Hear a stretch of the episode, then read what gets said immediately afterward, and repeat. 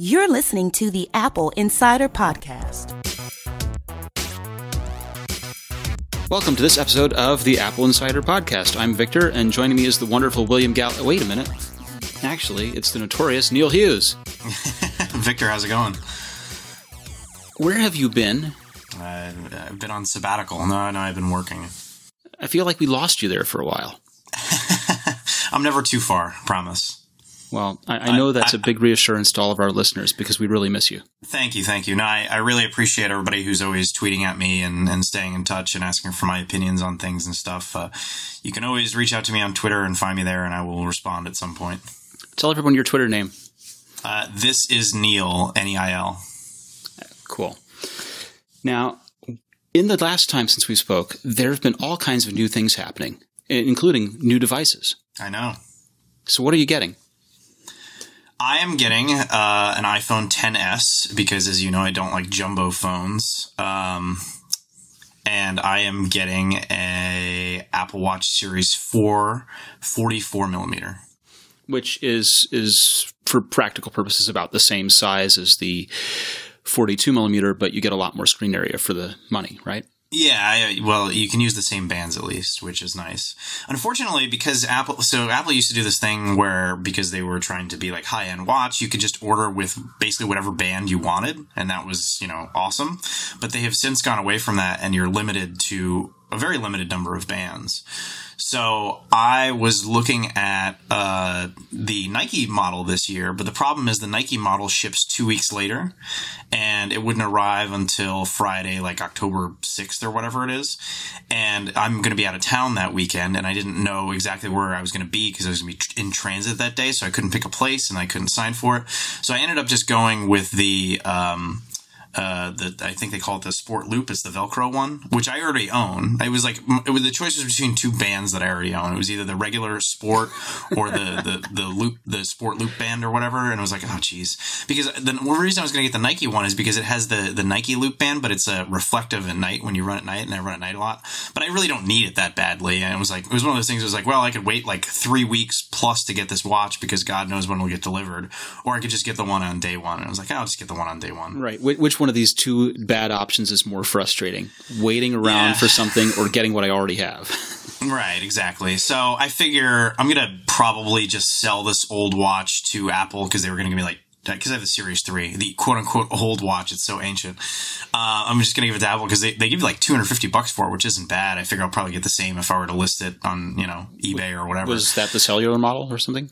Yeah, it's a cellular model. Yeah. So, um, so yeah, I figure I'll just send them because I'm guessing that they require a band with it. So I'll just um, and what I was doing in years past was I was actually just going on Amazon and buying a cheap knockoff band and then sending that to whoever was buying my my uh, watch. Oh, you're uh. But now it's like, well, I guess I already have this Velcro one, so I'll just get a new Velcro one and replace it.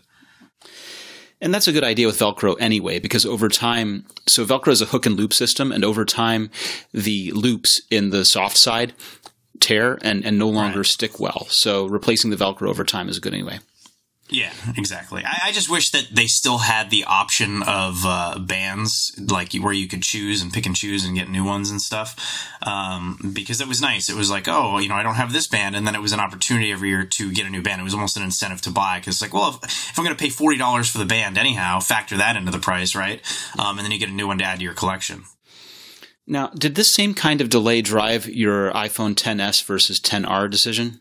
no. It, this is going to sound sad, but the reason that I'm getting the 10s more than anything, um, aside from the fact that I'm going to be doing the review for AppleInsider, is something happened with. I have an iPhone 10, and something happened where um, it cracked underneath the leather case on the back.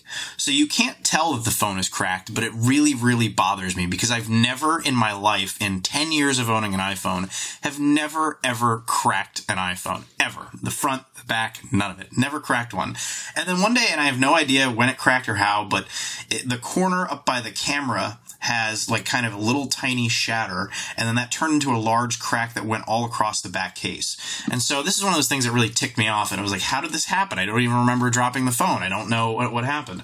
Um, and so I looked into getting the back replaced. It turns out that if you don't have AppleCare, the back of the phone is like 10 times more expensive than the front of the phone. It's like $500 to get this back glass replaced. So, so it just bothers me. It doesn't change the functionality or the usability of the phone in any way. And then I looked to trade it in to Apple to see like, oh, you know, if I get the 10S, how much will you pay me for it? If the back weren't cracked, um, they would give me like $550 for this phone or something like that. The fact that the back is cracked means they give me $0 for this phone. And they're just like, yeah, you can recycle it. And it's like, the phone still works fine. So basically, long story short, I came to the realization that I need to get AppleCare and I need to get on the annual iPhone upgrade plan. It is now, I said I would hold off on AppleCare until I cracked a phone. I have cracked a phone. It is now time for me to get on the AppleCare plan. It is now time for me to get a phone that is not cracked. Um, and I don't like giant phones. So the 10R was out. Uh, 6.1 inches was just too much. Um, so I will stick with the size that I currently have. Um, and I'm getting the 10S. Yeah so I have two theories. One is that the reason that it is so much more expensive to replace the back glass is the way they assemble these things. Mm-hmm. You know, if if they put the frame and then they put the glass in from the the front of the frame and then pile in the logic board and the battery and all of the other bits, that means to replace it requires disassembling the whole entire phone. Right. Which is is nuts bonkers and too much of a cost, and so that's why they say it's worthless. And I have another yeah. theory. I have another crazy theory, and this is this is people don't take my advice, don't do this at home. But you know, I, I think about how when you have a cracked windshield on your car, if you catch it early, then you can fill it with a little bit of epoxy and they have a suction cup kind of thing to force the glue into the crack so that it, it heals it and cures it nicely. And that prevents the crack from growing. But if you leave it then you know you hit a bump and the crack splits the whole windshield. Just like you know you hit a small bump and you never notice it with a leather case on and you split the whole back of your phone. Yeah. So i yeah i'm i'm, I'm angry at myself that uh, the first phone that i managed to crack was the one that cost about $1300 but uh, here we are. So well, let I me console it, you. It, you are not irresponsible the the the uh, the iPhone upgrading plan is one of those things too, where it's like, well, if you're going to get the phone every year, then having this automated system where you pay the same amount um, and you trade in your old phone and you don't have to worry about that stuff. Um, and then you just continue extending the, the two year plan. It just kind of makes sense if you're going to get AppleCare. If you're not going to get AppleCare, then it's not worth it. But that was why I just bought the phones outright in years past because it was like, well, I'm not going to get AppleCare. I've never cracked a phone. I don't need to. And now it's like, well, maybe I do need to get AppleCare. I, I have always purchased AppleCare for the phones. And the reason is for, for cracks like that, for weird things that happen to cameras. I've, I've had spots develop on the inside of the lens of the camera in years past. I've had back when home buttons were physical home buttons. I had and then they had the little square symbol on them, the rounded rectangle mm-hmm. symbol on them. I've had home buttons that had the bizarre failure where they started rotating, and instead of looking like a square, it looked like a diamond. and and so all of these things, minor or not, although spots on the camera was kind of major since the camera is a major function of the phone having AppleCare meant that you didn't have to worry about it. You didn't have to blink about it. And that, you know, after uh, about a year and, and, nine months, go and change the battery and have a fresh battery for the next year so that you might use the phone if you're not upgrading right away. Yeah, I would always try to get my battery replaced every year. And then I found they used to just go, okay. And they would look at the phone and they go, yeah, we'll swap the battery. And then in recent years, they've gotten a little more difficult about it, which obviously led to the whole battery gate slash the debacle. Uh, now, now, now we can check the health of our battery or whatever. So what happened was like it got increasingly comical. So a couple years ago, I had like the iPhone 6 or the 6S. I don't remember which one it was, but it was one that had the random shutdown problem. And I brought it in and they were like, no, your battery's healthy. And I said, no, it's not. It's definitely randomly shutting down and uh, uh, and so they finally, you know, it all came out, and then I went back in, and then they replaced it. So then a year later, I had an SE, and it was dropping from like it would get to like fifty or forty percent, and then drop to like five percent, and I was like, well, this is crazy. So I brought it into the store, and they said, oh no, your battery health is fine, we won't swap it out. And this was probably like a month before the iPhone 10 came out and then they said what we can do is we can open it up and see if there's like some sort of issue with it or something like that. And and then if we replace the battery you know we'll charge you x amount of money or whatever. I said okay. So apparently they went back and had the machine open up but the machine messed up and it ripped one of the ribbon cables. So they ended up just giving me a uh, they ended up just giving me a refurbished phone for free. Uh, so it worked out but it was like it was one of those things where it was like i really shouldn't have to haggle this much when you guys have had a number of battery issues that are proven that are out there. Like i'm not making this up Uh, and you know, I ended up getting an iPhone 10 like a month later, anyhow. But um, yeah, at this point, it's like I don't want to do all that haggling regarding batteries and, and arguing with them about stuff not working. It's just easier to get a new phone every year. Yeah, and I have yet to go for the upgrade plan. I think about it, but it's it's something that I'm not there on yet. I I used to change my phone every year or every other year, and I somehow got into keeping the iPhone 6 for 4 years. I mean, these phones are great. There's you don't need to upgrade it every year. Right? You know, it's it's just I'm just an insane person. So well, I'm right there with you in spirit. But uh, iOS 12 has really done right by me. Yeah, I, it's a great update. Uh, you know, iOS 12 on iPhone 6 and 6s and 6 Plus and 6s Plus has has really proved itself. I think that you know, one of, one of the anecdotes is that when people were at WWDC, they saw Apple engineers wandering around using iPhone 6. And by having the engineers use the old hardware, they really tuned iOS 12 properly for it. Yeah, I I, I think it runs great. Um, I've been very happy with it. I I'm super excited about the Shortcuts app. I've been a long time um, workflow user. Uh, however, um, it's one of those things where like if if it was like 15 years ago, I, I, would be all about shortcuts and sitting down and learning it. I just don't have the time now, so I opened it up and it was like, man, this is cool. Wow, this is really intimidating. Uh, I don't know, I don't know how I can like make this work. Like I've done like some custom Siri commands and stuff like that, which is cool. And a lot of the apps have integration, so now I can make it so that uh, the default weather comes from Carrot instead of uh, uh Apple's weather app, just by customizing commands and stuff. But like you know, when I was a kid, I had uh, an old Windows PC with like four megabytes of RAM running Windows 3.1, like a Compaq Presario or something, and it would I would make a boot disk, and so I would bypass Windows and boot straight into DOS, so I could play like Doom or Hexen or whatever, and not use the RAM that was required to get into Windows and then get out because the system would just not give back the memory. So that kind of stuff was fun for me at a time when I was a kid, but now it's like uh, I just want it to work, you know. Like I just don't want to like mess around with it. So I, I want to be more excited about uh, the the shortcuts app in terms of being passionate about learning to use it. Uh, but I think I'm more excited just in terms of hey, you build something and then I'll install it from like the gallery in the app. Yeah, and I'm I'm concerned about that too. I feel like this is awesome for, for people who are going to dig into it, but the people who are going to dig into it are, are maybe relatively small compared to the vast majority of iPhone users. The, you know, it's great that it makes the HomePod more useful, for example. Right. But in, in some ways, it feels like kicking the can down the road. Here, you program as opposed to we're going to help you make Siri smarter.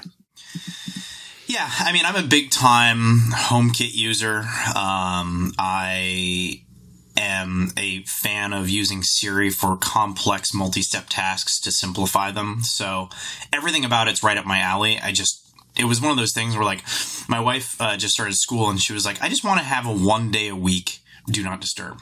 Like, I don't want to have Monday through Friday or, or well, seven days a week or whatever. I want to just have every Monday when I'm in class, my iPad automatically goes into Do Not Disturb. And I was like, hmm, I wonder if I can do this through uh, the Shortcuts app. And then I went in and spent about 15 minutes trying to figure it out.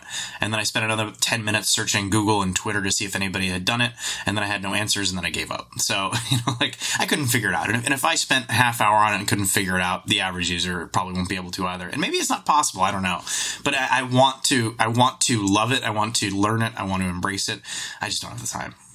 It feels like one of those things like Automator. Automator on Mac is very cool. Automator on Mac is very nice, and no one uses it. Automator is even easier though because you can at least have it do, um, you know, with mouse presses and stuff like that. True, and and also they give you a wide catalog that you can choose from with the options already kind of there. Yeah, yeah. You can you can be dumb and use Automator and get it to work, but um, if you're dumb like I am and, and try to use shortcuts, um, you know, these, it's a little more complicated. It would be nicer if they had something similar to Automator where it was like, you know, close the window and open a new app and then tap this and it'll learn that and go, oh, okay, we know how to get directly to that function of that app. That, that would be mind blowing. That would probably be really good. Right. I, I don't know if it's possible, but well, it depends on how much they have in terms of OS hooks that they can identify what what's being tapped on. Yeah, and and uh, you know, with a lot of these apps already have some level of Siri integration. Anyhow, the the deeper um, dive into Siri that happened a few years ago. So, and and this is the thing. Like everything that Apple does lays the groundwork for what comes later. I was trying to explain to somebody the other day. They were saying, "Well, the AR on the iPhone, I don't really think it's that impressive." It's like, well, you have to think about what this is laying the groundwork for. Like Apple could literally launch a headset tomorrow, and all of the groundwork that they've laid in iOS 12 means that they would have more AR apps on the on their platform than anybody else. You look at all these other devices that are out there. You know, the, the Magic Leap, which apparently is hugely disappointing. Uh, Microsoft's Hololens.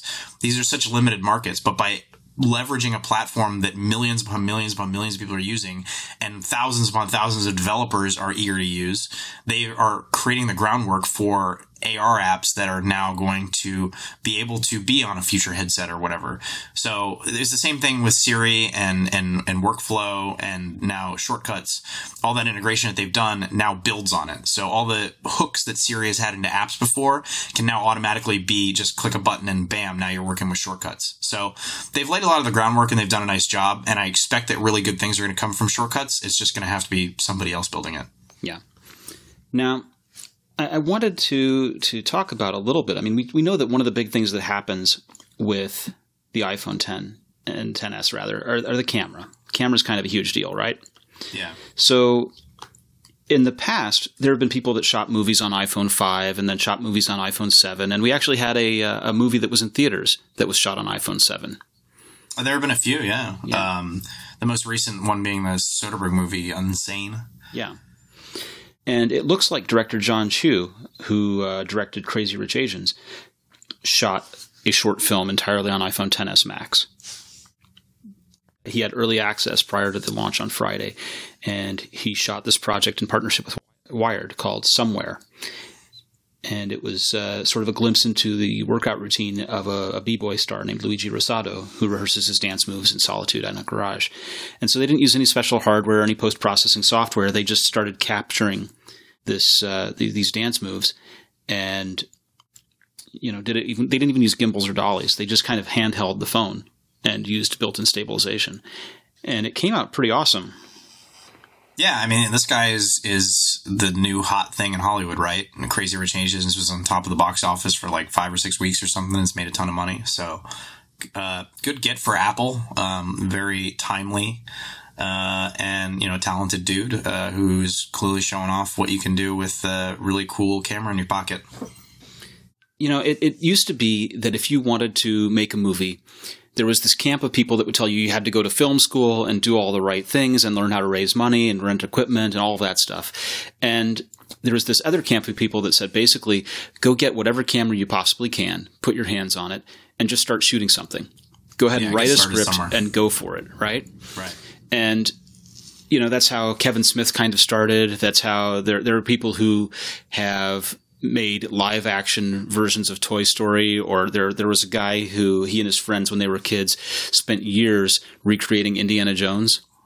Oh yeah, you know, and Raiders of the Lost Ark. They they reshot Raiders of the Lost Ark, and they started out shot doing it on uh, on VHS. And there's and, a documentary about that, yeah, yeah, called Raiders. Yeah, it's pretty good. Right, and so the the ability to have a super good camera in a phone that's widely available should enable a lot more creativity, right? It should enable people to become filmmakers whenever they want to, and the tools get out of the way, and it's it's just down to your own talent, your own acting, your own writing, right? I, I, went and saw a really terrible movie in theaters last week called uh, I think it was it was either Ninja Zombie or Zombie Ninja. I don't know which order it was in, but it was actually shot in like 1992 in Chicago on eight millimeter and uh, it was recently discovered by the American Film Genre Archive, and they put it out on Blu-ray, and they had like a big release in theaters, and I went and saw it with like a packed house, and it was about as terrible as you would expect. But what was funny about it was you could see that there were like some basic understanding of basic filmmaking chops and editing, and like editing around the low budget and stuff. And so, yeah, t- to your point, like these guys clearly were not professional filmmakers and made a really cheesy, terrible movie, but they understood some of the basics of it, and that, and you got to start somewhere it's said that the actual movie making happens in the edit room. Yeah. You know, obviously, sure, you have to have actors. Obviously, sure, you have to have a script of some kind. But the script can change wildly in edit. Well, that's why if you have a director like Michael Bay, um, who uh, you know is known for his many cuts, you just shoot a lot, and then if you have a director who's really really bad at action, um, you'll be watching and it's cut too much because they don't know how to shoot a fight and you don't know who's punching who. Yeah, I've seen that. It's really disorienting.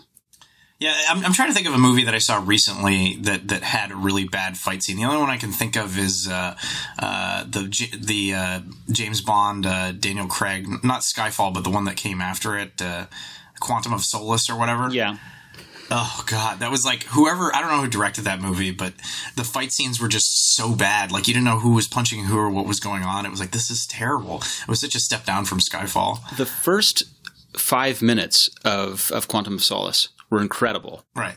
The the shots where they were filming in Mexico and the Day of the Dead. Yeah, yeah, no, that was cool. That was fantastic. That was an entirely different director than the director for the rest of the movie. I have it backwards though. Quantum of Solace came before Skyfall. Just, okay, so do I have Skyfall was the Roger Deakins one. He's he's the um, cinematographer. He was also on uh, Blade Runner 2049. He does really gorgeous stuff. Uh, so Skyfall was kind of a return to form for them, but uh, I think Quantum of Solace was the one that came before, and it was terrible. Did you like Blade Runner 2049? I did, yeah. I, I watched it once, and the first watch didn't do a lot for me. And I think what I need to do is go back and watch it again because I'm sure there's a lot more there that I missed the first time. It's a little slow. I'm a big fan of Blade Runner. Um, I thought the film was gorgeous. Uh, like I said, Roger Deakins does a really great job. Um, and I really liked the the pacing. I liked a lot of the concepts of it. It took some of the stuff from the first movie and kind of built on it, but also turned some stuff on its ear, which I liked. It was its own thing. Um, I thought it was a really great movie. Yeah. It was. It, we were talking about the wrong film. I'm, I'm, not talking about Quantum of Solace. I was talking about Spectre, the James Bond Spectre movie. Spectre. Oh, that was the one after Skyfall, I think, right? Yeah. Yeah, I didn't even see that one. I heard it was terrible. The reviews were not good. Well, so watch the first five minutes. Okay. Because the first five minutes were great. The the, the opening. Quantum of Solace was the one where they were like taking over the water supply or something. I don't I, know. We're I, going down the rabbit hole here. Who, who, can tell? But definitely, definitely watch the the uh, the Day of the Dead scene that opens okay. Spectre because that was well done. The rest of the movie was kind of terrible, but that was great. Got it. Thinking about things that are that are related to Apple. Now, tell me about your Apple Watch. You updated your Series 3 Apple Watch to WatchOS 5. Yeah, I've been running the beta for a few months now. Um, it's good. Uh, I'm, you know, it's not it's not a major update. I've never used the Walkie Talkie app yet um, because I didn't know anybody else that was on WatchOS 5. So, I mean, I guess I'll try that at some point. Um, presumably, when I'm reviewing the Series 4 this weekend, I'll give it a shot. I like that you can customize the um, uh, control center where you swipe it from the bottom. I mean, you can put the stuff that you want up top. Um, yeah, I mean, other than that, I'm, I'm struggling to think of what is really new in this update. I guess there's support for shortcuts, which I haven't set up yet. There's support for shortcuts. There's the uh, the breathe faces. There are the other complications kind of thing. And and one of the things that that they're supposed to be doing with WatchOS 5 is the ability for apps to have complications appear on the watch face from those apps. So this is supposed to bring developers back to writing watch apps. Yeah, I mean, I've, I've been pretty set with my complications for a while. Um, um, so I didn't I didn't change any of my complications when I got into WatchOS five. I am curious to try out the new complications with the larger watch face, though. Yeah, the the it seems a little busy for me. It's a little too colorful, a little too busy. I'm gonna have to mess around with it. I, I like them a little more simple. I think one of the things they're trying to do is they they piled everything into that face and turned it all on so that you could see what the options were. And that was sort of what they showed us during the keynote, where all of a sudden they have contacts in the center of the watch face so that you can tap and directly communicate with your contacts that way. You know, it's not that these are tasteful decisions or necessarily the right thing to do for everyone, but by turning all of them on, you start people thinking about, okay, I've been wearing the watch. What should I change? Yeah, I mean, I think complications are one of the best features of the watch, if not the best feature. So I'm super happy that they're embracing them in a big way. Uh, but for my personal use, uh, I will probably be toning it down a little on the Series 4. Yeah. Pedometer Plus Plus is one of the applications that has really tried to take advantage of the things that WatchOS allows. So I would I would tell you as you're doing your Series 4 uh, review, go ahead and install that application and see what it does with the watch faces because I'm kind of curious to see how they've taken advantage of it. Yeah, cool. I'll have to check that out. I, my main ones that I use are um, Carrot Weather, which is a really great watch app, um, and then uh, Nike Plus Run Club. Well, yeah, because that's obviously the the first party partner. Well, it's it's still a third party app um, because it, it, competes with Apple's own workouts app, but they have like guided runs and stuff like that that I like if you're doing like. Uh, interval training and stuff like that. Yeah, but I think of it as a tighter partnership just because they have the the Nike Plus version that ships with that app, basically. Right. Yeah. Yeah. Exactly. It it, it is still it still has the plague that that besets a lot of uh, third party apps on the watch though, where it is not as reliable as Apple's apps. It's a little buggy. Um, and I think that, you know, there's a, Apple gets access to APIs that third party developers don't, and that's been hurting the Apple Watch since launch. And hopefully that continues to change. I know with WatchOS 5 now, um, apps can kind of store their own audio and stuff like that. So we don't have the problems that were previously coming up with Overcast and all that, uh, the third party podcast app. Um, but yeah, they still like last night, for example, I went for a run and I had to tap like four or five times on the start button. It's a giant button that takes up the entire screen, uh, but it just was not registering to start my run. So I wonder if there's a forthcoming a- update for the Nike Plus app before the Series 4 Nike edition launches in two weeks um, that, that solves those issues. I certainly hope so. Now, one of the things that we, we ran a story on this week was about the Apple Watch or a similar device being required for all John Hancock life insurance policies. And this this is something that uh, John Hancock's been sort of leaning towards for a while. You know, they they were running Facebook ads last year saying sign up for a policy and earn a free Apple Watch.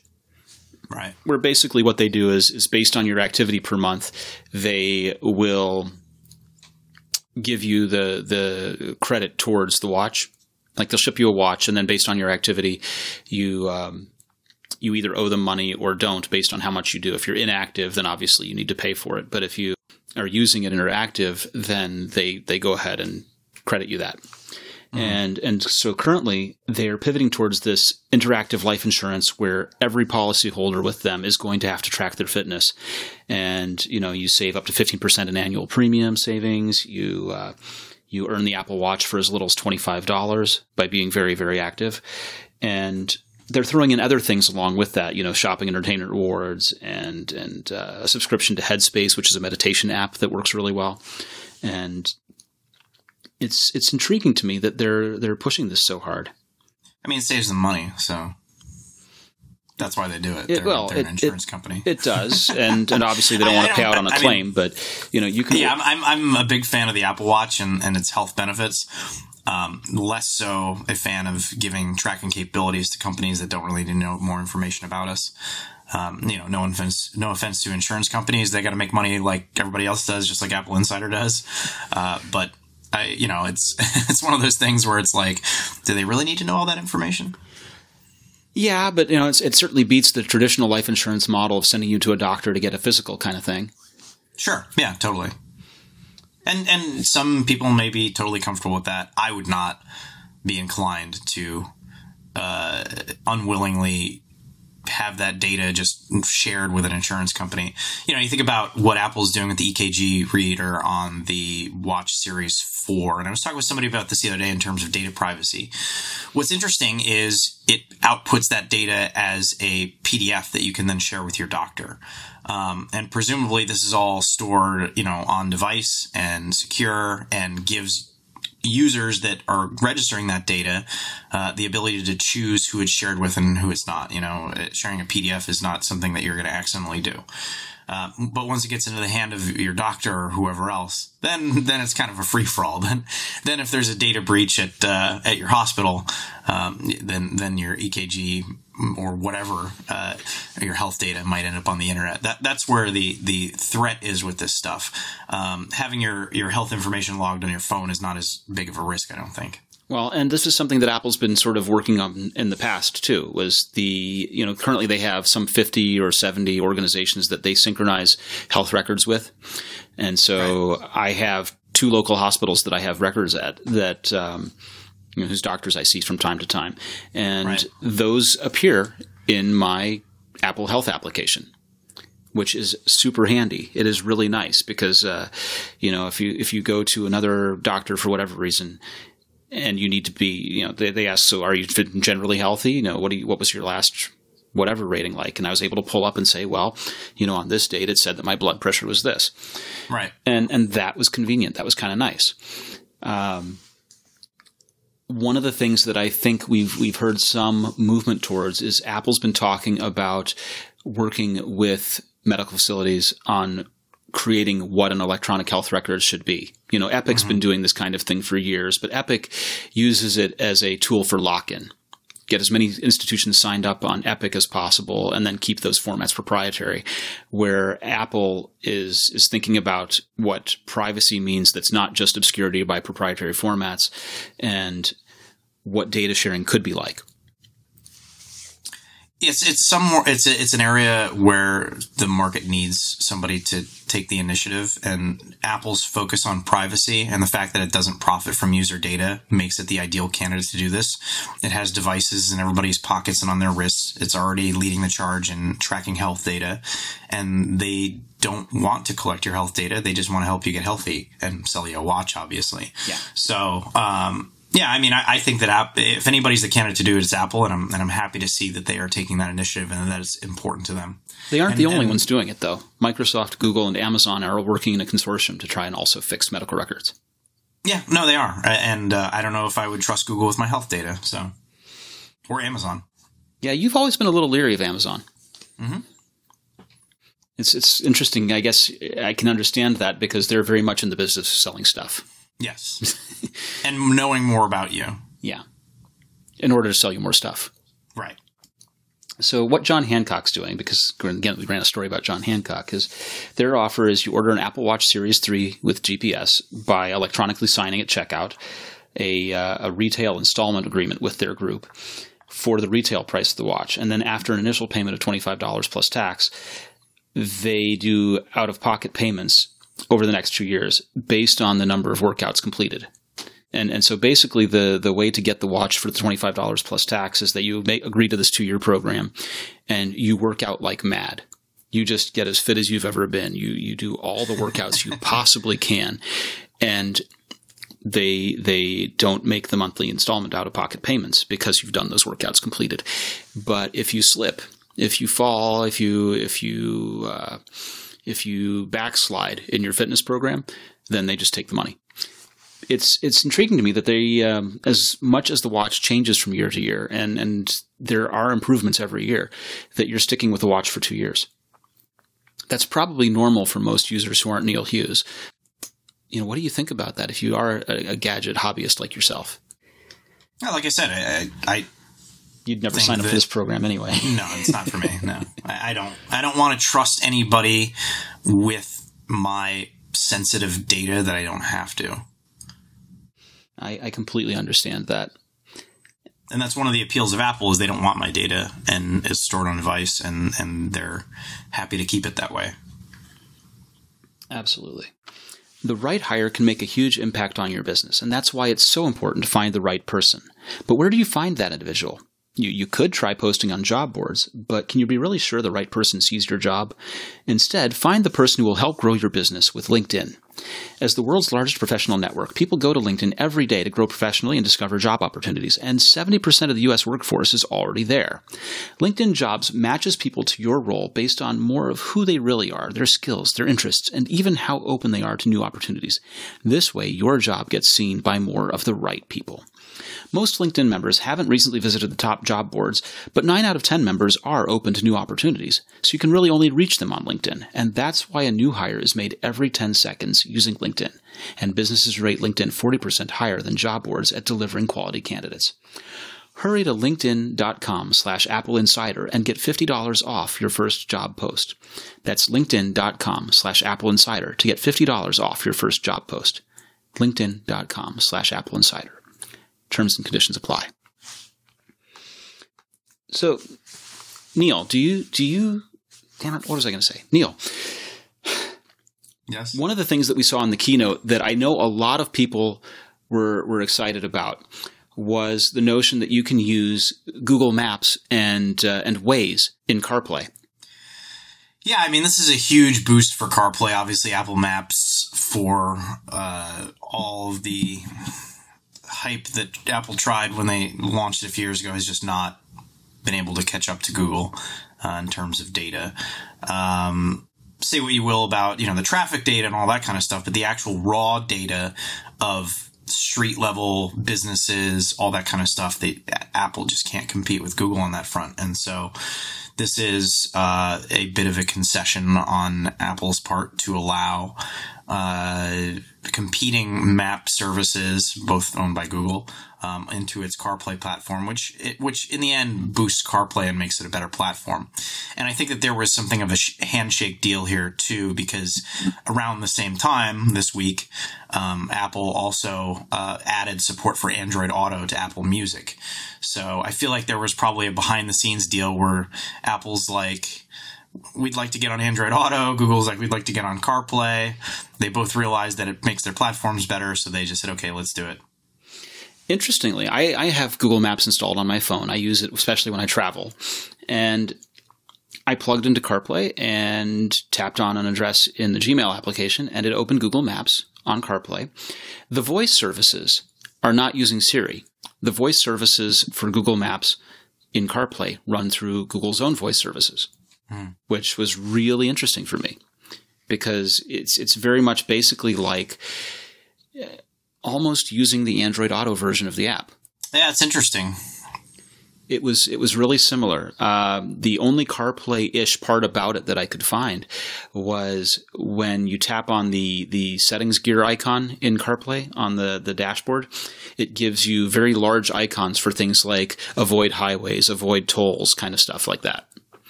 But it was it was in pretty much every respect really user friendly. That's cool. I, I, I don't use any of these platforms. I have a 12 year old Prius that, that I only have because it's paid off. And I live in Brooklyn and don't need a car. So, All good reasons. yes. so I would, I, you know, it's one of those things where if I had a, a car, I'd probably, you know, a, a car, car where I could do the install and drove it every day. Then I would probably do the custom, you know, get one of those Pioneer, put in CarPlay or whatever. But just, it's not happening. Well, I have. Uh, so one of the people that works at Pioneer drives a 12 year old Prius, and of course, because she works at Pioneer, they they were able to do the install pretty easily. How do they do that? I mean, you have the whole built-in GPS system that I think it runs on a DVD that's hidden under the driver's side seat.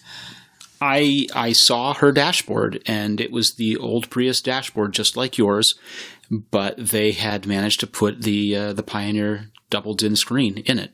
Interesting. Yeah, it's it's. Uh, I'm sure it was probably a little more expensive than doing it on something like my uh, my wife's Honda, for example. Right. Yeah. Yeah. I mean, there's a there's a whole giant screen there and all that, and it's not small. They were able to do it. Interesting. And you know, I, I asked her about it at CES a year ago, and she said, "Yeah, she loves it. That that having CarPlay and, and having the Prius is a really good combination for her." I am still stuck on my petrol powered vehicles, but um, I'll tell you one of the um, one of the things that I that I love about uh, uh, not having a headphone jack on the phone is using it in the car because I have a car adapter that uh, just takes a lightning in to a USB charging thing, and then it has a small 3.5 millimeter out on the cigarette adapter. And that's where it plugs in. So all I have is one lightning cable coming out of my center console in the Prius, and I plug in that one cable and I can do audio. so it's doing the audio over Lightning, or is it using that that headphone? audio in- over lightning and then the cigarette adapter itself is converting from lightning to 3.5 millimeter Oh, okay, yeah, so there's a 3.5 millimeter out on the cigarette adapter got it. Okay, neat. That's that's an interesting little charger that you got there. yeah exactly it's awesome so just one cable super simple um, you know for all the hue and cry about the headphone jack it's like this is way better Yeah. Well, so I've been using CarPlay for the past couple of years in, in both my wife and my car, and using the Lightning cable, obviously, for audio and charging. And I'm getting ready to install the Pioneer wireless CarPlay unit. I've had I've had the Alpine wireless CarPlay unit back in January, and we're getting ready to do the uh, the Pioneer version of it, which is the second aftermarket unit available with wireless CarPlay. there's a lot to be said for it. Now, obviously, there's something really nice about charging when you're in the car because, well, you're already in the car, you're not going anywhere, you may as well charge. But having CarPlay start when you get close and turn the car on is brilliant because there are a couple of times you get in the car, you're going on a short trip, you forget to to plug, take the phone out of the pocket, plug it into the dash, the whole thing. It's just better. You can get a wireless charger too. You, you could get a wireless charger too and be completely wireless, but you know, keeping the phone in the pocket and having CarPlay start is very good. It's still insane to me that this new iPhone you're going to spend, you know, fifteen hundred dollars or whatever on it if you get the large one, ships with this this this dinky little charger, the one amp charger. and like it, it's insane to me because wireless charging now they made it more efficient on the new one. It's not actually a faster charger; they just made it so it's more efficient or whatever. So it it, it does it at a faster rate, but it charges up to like seven point five amps or watts or whatever. I, am I'm I'm not an electrician, but uh, that's so much faster than the built-in charger. Yes, absolutely, it is. And you can get these wireless chargers for like five dollars on Amazon and it's like Apple can't ship it with something that sh- that charges a little faster. I swear, if these new iPads that are spe- expected to come out in October, if they don't ship with a fast charge 29 watt adapter for like an 800 plus dollar tablet, that's going to be one of the stupidest things. You are going to go to war over this, aren't you? It's it drives me nuts. Like it's it's such a stupid thing to be cheap on. Like someone was telling me the other day that like the difference between like you know you have a sticker that peels off cleanly versus a sticker that like tears as soon as you try to take it off something. Like when it's on a new product, like you buy something cheap from China or whatever, and it's got like a sticker on it. Mm-hmm. Apparently, the difference in price between those is like one penny per like eight thousand sheets or something. It's like it's so just nickel and diming to the smallest of the cents, and it's it's so frustrating to see a company like Apple that will charge you an arm and a leg for their new phone, and people will happily pay it, and they can't just make the charger a little bit more capable. So here's the other problem, right? Which is that the fastest charging that they can do uses that USB C connector. And the USB C connector is on all of their laptops. Yeah. But it is not on all of the cigarette lighted adapters or cars or or other kinds of chargers you might have around. Well, so the rumor that came out a few weeks ago was that the iPad itself was going to have a USB C port on it. Ming Chi Kuo said that. Yeah. I don't believe it. No. I think he's got it wrong. I think what happens is it ships with the USB C to Lightning cable in the box with a 29 watt adapter so you can charge the thing at full speed. That's a lot more sensible than what he was proposing. I yeah, the switch to USB C would make no sense to me because it's not like Apple's been pushing plugging in accessories into your iPad. If anything, they want everything to be wireless. Yeah, or the failed smart connector. Yeah, I mean it's and I say failed only because there have been precious few accessories for it. Yeah, I, I still use my smart connector dock to charge it, uh, and I like uh, my my Apple smart keyboard. Um, but yeah, I, have been very disappointed. I think that uh, there should be a lot more uses for the smart connector, and I think you know Apple kind of blew it. Do you want to hear why I think they still ship the one amp charger with the fantastically expensive iPhone? Let's hear it. I think there are two reasons. Reason one packaging size. The 1 amp charger is small. The 1 amp charger right. fits in the iPhone box nicely. Going to a larger charger means redesigning the packaging to accommodate that and giving up space in the box that they can otherwise keep small. Mm-hmm. You know, the worst thing in the world is to have to ship air because you're you're paying for the size of the box and and shipping an empty box stinks. Sure. The using the smaller adapter means that they can then use a shallower box. They they don't have to dedicate that space to a larger charger and the cable and still fit the earbuds in. Can you say larger charger again? Larger charger.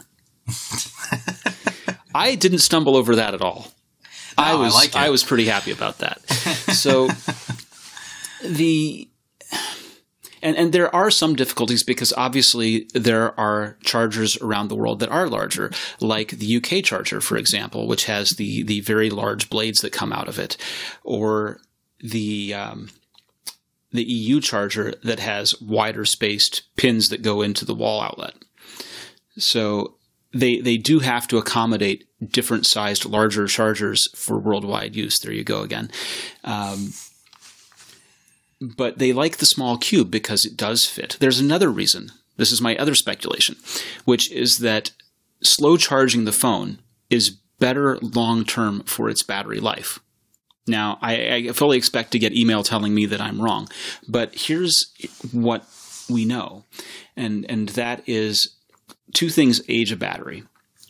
One of them is leaving it charged in for extended periods of time. Right? If you charge overnight, your battery is is potentially going to age faster than if you charge it up to about 70% and then stop charging it. And the reason is what happens is when you charge to 100%, it the, the, the, charge controller says, okay, I'm full and stops charging. And then it bleeds down over a little bit of time because, you know, you get to 99% or 98% because it's still running this, the radios, it's still receiving data, things like that. And then it says, wait, I'm 99%, I can be charged again. And so it turns on. And so you just constantly cycle between 99 and 100, 99 and 100, turning it on and off, which is not healthy for the battery. Yeah, I think it's like I, I think it's like the max capacity it'll fluctuate between 100% of real capacity and 94% of real capacity, but it shows you 100% all the time. So if you could somehow get access to that raw data, you could take your phone off the charger at the right time and get another 6% out of your battery. But of course, Apple's not going to disclose that information right. because then it would drive people insane. Right. And I actually have a, uh, a charger made by a third party that has Bluetooth Low Energy in it and pairs with the phone and then uses that to monitor charge status status and charge cycling so that it prevents that kind of thing.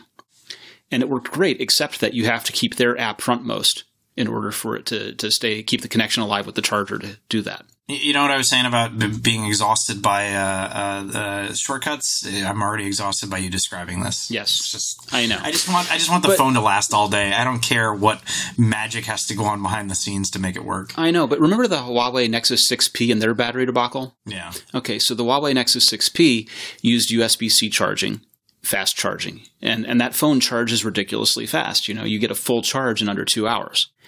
But the battery's aged badly because of that. Right. So this is the trade-off. You can have your nice seven and a half watt, uh, seven and a half amp charging with your your uh, wireless chargers, but the added heat and added cycling and added fast charge has a negative impact on your battery. Yeah. Now, if you're changing phones every year because you're on the upgrade plan, don't care. Right. Fresh battery at the end of the year anyway, right?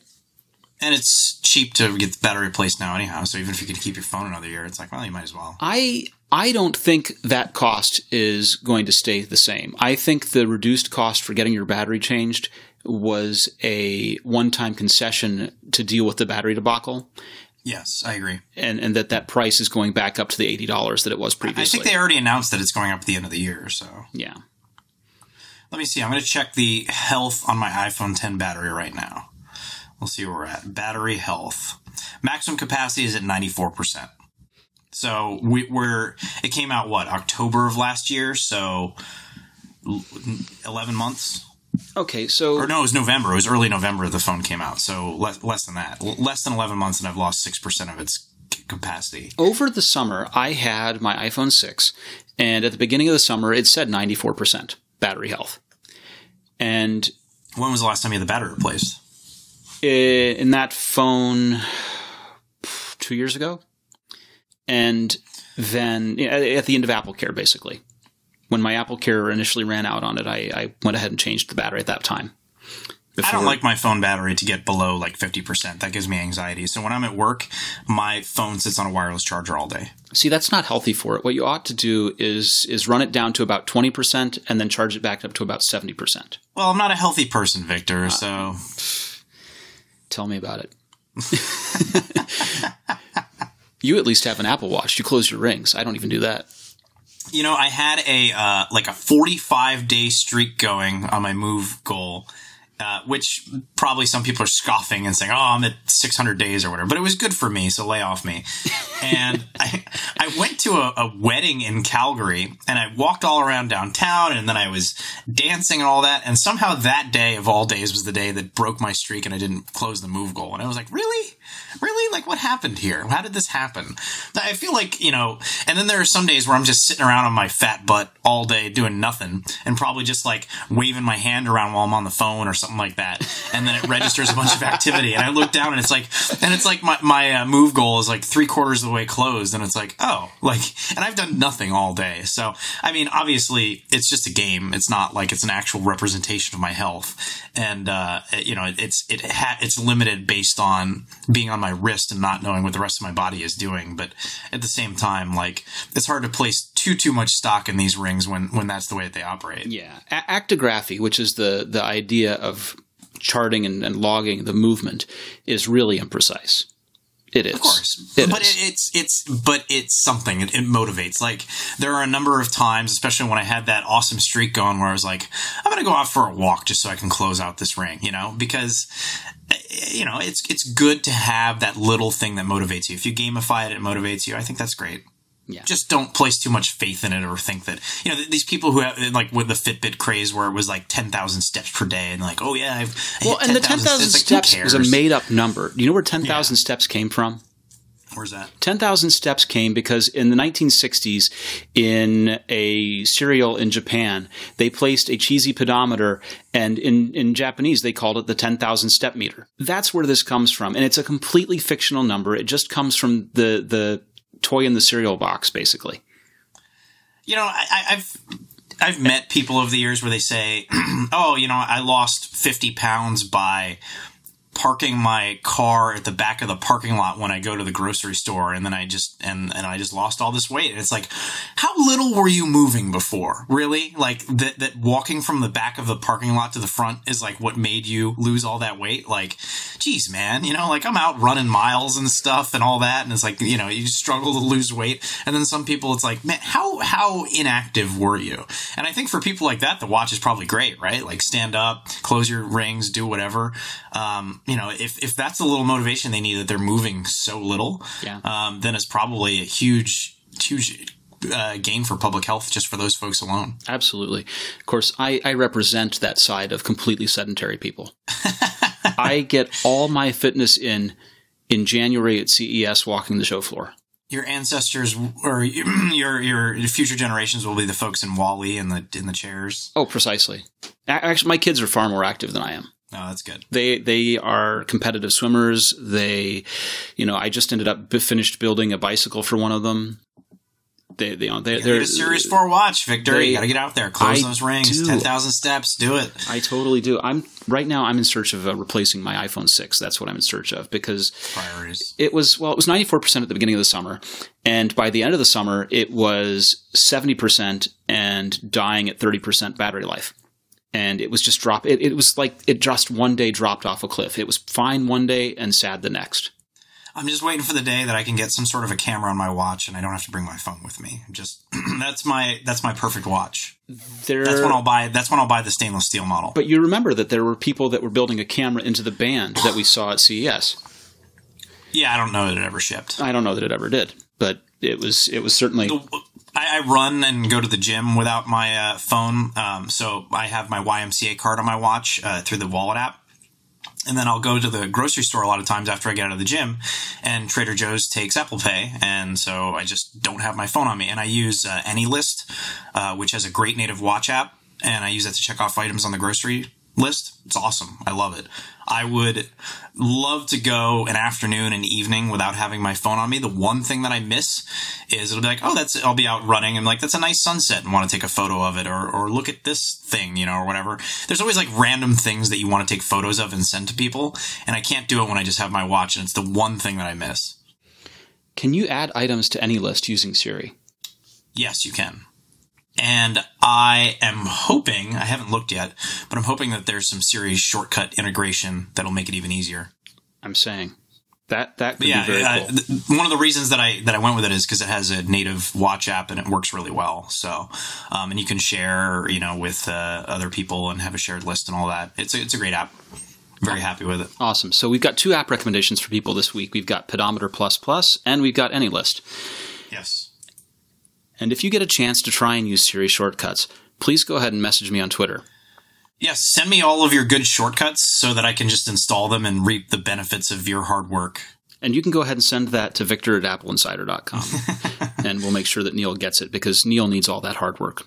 Yes. He needs all the help he can get. Well, this is the end of another perfectly good episode. We've, we've been on here for about an hour or so. Maybe, maybe we need to go ahead and wrap this up. Cool. I'm I'm Victor. I'm at vmarks on Twitter, and uh, the notorious Neil Hughes is this is Neil on Twitter. Yes. So what's what's the deal? Are we going to have you back again, Neil? What's going on? Yeah, yeah. Uh, would love to come back. Let me know when when you want me. Well, there there is no conspiracy here. I'm not being punished.